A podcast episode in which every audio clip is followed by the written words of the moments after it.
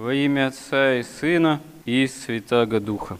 Явление всей истины во Христе происходит благодаря Боговоплощению спасительному для всякого человека, если этот человек делает выбор в пользу веры. Можно сказать, что те евангельские события, которые мы вспоминаем, мы не просто вспоминаем, а мы являемся тоже свидетелями всего происходящего, потому что это происходит однажды на все времена, как тайная вечеря, совершенная однажды Спасителем в божественной литургии, делает нас участниками этой самой тайной вечери.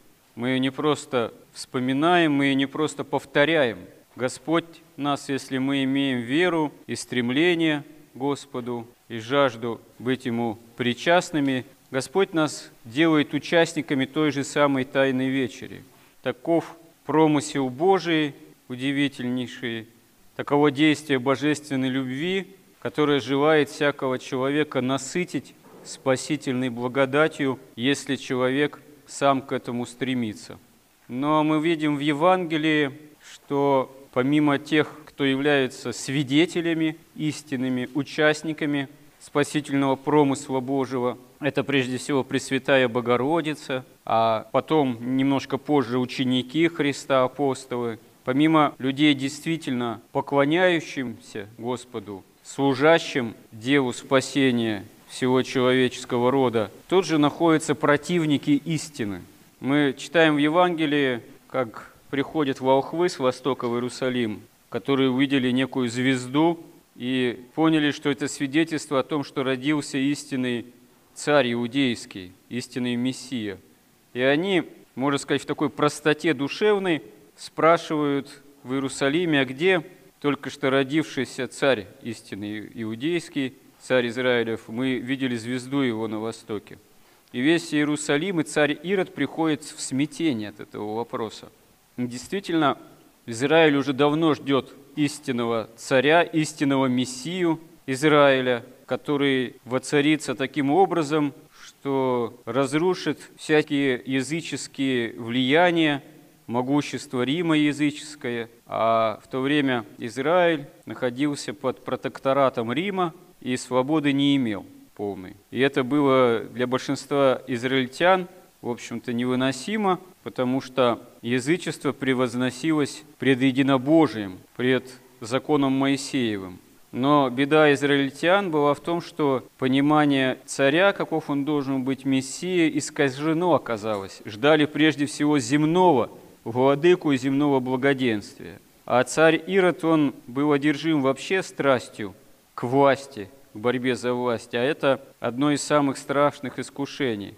Но для царя Ирода это было тем более искусительно, что он никаких прав истинных на царствование в Израиле не имел. Он был таким узурпатором, причем узурпатором власти царской не благодаря собственному могуществу, а по происхождению он не был чистокровным израильтянином, он был идумеянином, таким полукровкой, и только по своему одному происхождению никак не мог претендовать на царскую власть. Но он эту власть фактически захватил благодаря поддержке Рима. То есть он опирался на римское могущество, благодаря дружбе с имперским домом римским. И понимая шаткость своих властных позиций, он особенно опасался за собственную власть, и, как известно из его биографии, Действительно, он был настолько одержим этой страстью, что рядом с ним было опасно находиться. Он ни одного человека лишил жизни из-за этой страсти, а также многих из близких ему по крови родственников. Так что даже император римский пошутил, что безопаснее быть в доме Ирода свиньей, чем кем-либо из его детей. Ну, потому что свиное мясо все-таки запрещалось употреблять в Израиле, и поэтому в этом смысле свинья была бы более безопасна, очтись она при доме Ирода. И вот приходит Ирод в смятение, потому что весть о родившемся царе Израилевом, как он думает, одно это известие уже покушается на его власть. Хотя, если задуматься, если только что царь родился, еще младенец совсем, но может ли он представлять реальную опасность для захвата власти? Ну, конечно, бывали истории в истории, когда наследник, еще пребывавший в малолетстве, провозглашался вместо предыдущего правителя царем, ну, провозглашался той партией, которая хотела захватить власть и манипулировала, так сказать, малолетним наследником. Такие истории бывали. Но на самом деле у царя Ирода не было никаких оснований реальных подозревать, что сейчас кто-то будет его смещать с его, так сказать, в кавычках, престола, которого у него по большому счету-то и не было в полном смысле царской власти. Вот. Будучи еще младенцем смещать или что есть какая-то партия, которая использует весть о родившемся царе израильском, иудейском. Но, как говорится, у страха глаза велики, а страсть к власти настолько ослепила Ирода, что он ведет себя таким наилукавнейшим образом. Он выпытывает у волхвов, пытается выпытать, где же действительно может быть царь иудейский. Они говорят, мы пойдем к нему поклонимся вслед за звездой. Тогда Ирод говорит, да, тогда оповестите меня о том, где может находиться этот царь-младенец, чтобы я ему поклонился. То есть он замыслил злодеяние, но не говорит прямо, а скрывает свои намерения, прикидываясь таким тоже достаточно благочестивым последователем закона Моисеева, единобожия и пророков.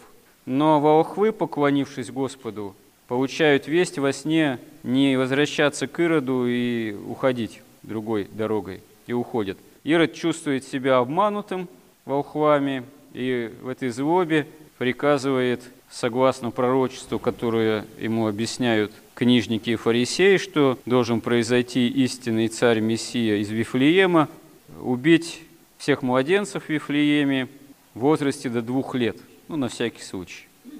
Вот.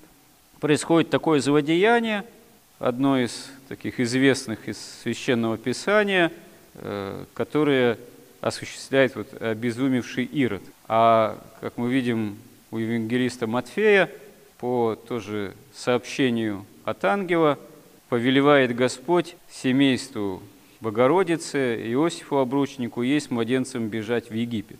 То есть истина, только явившаяся на свет Богомладенца Христе, уже претерпевает гонение и вынуждена бежать в Египет.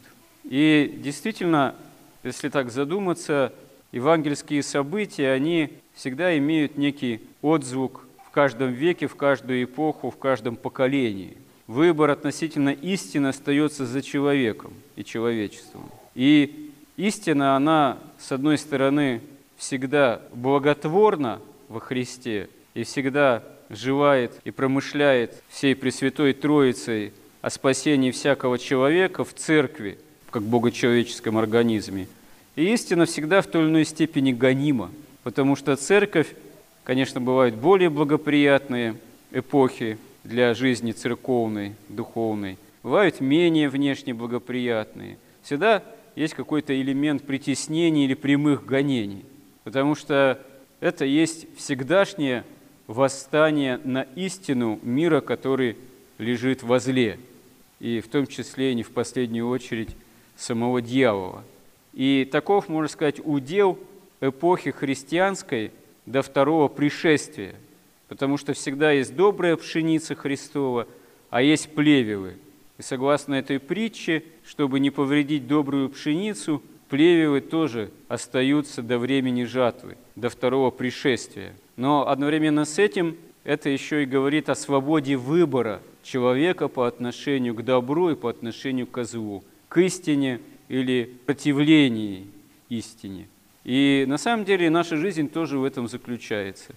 Что мы выбираем каждый день своей жизни, в чем мы укореняемся, в последовании евангельским заповедям или в каком-то сопротивлении истине, конечно, не на уровне дай Бог, Ирода, но всегда какой-то элемент противления Евангелию, истине во Христе в нас есть, благодаря нашей ленности, нашей праздности, нашей гордости, нашему превозношению, тщеславию, осуждению, недовольству, ропоту, гневу и раздражительности и так далее и тому подобное. И если выбирать в пользу самоугождения, это есть восстание, можно сказать, на истину. А если мы стараемся бороться со всем этим, со всеми этими греховными и страстными проявлениями, а бороться можно только с помощью Божией, а не своими человеческими силами. Но если мы делаем выбор в пользу борьбы с помощью Божией со всеми этими грехами и страстями, то делаем выбор спасительный для нас в пользу истины. Помоги нам в этом, Господи, во все дни нашей земной жизни. Аминь.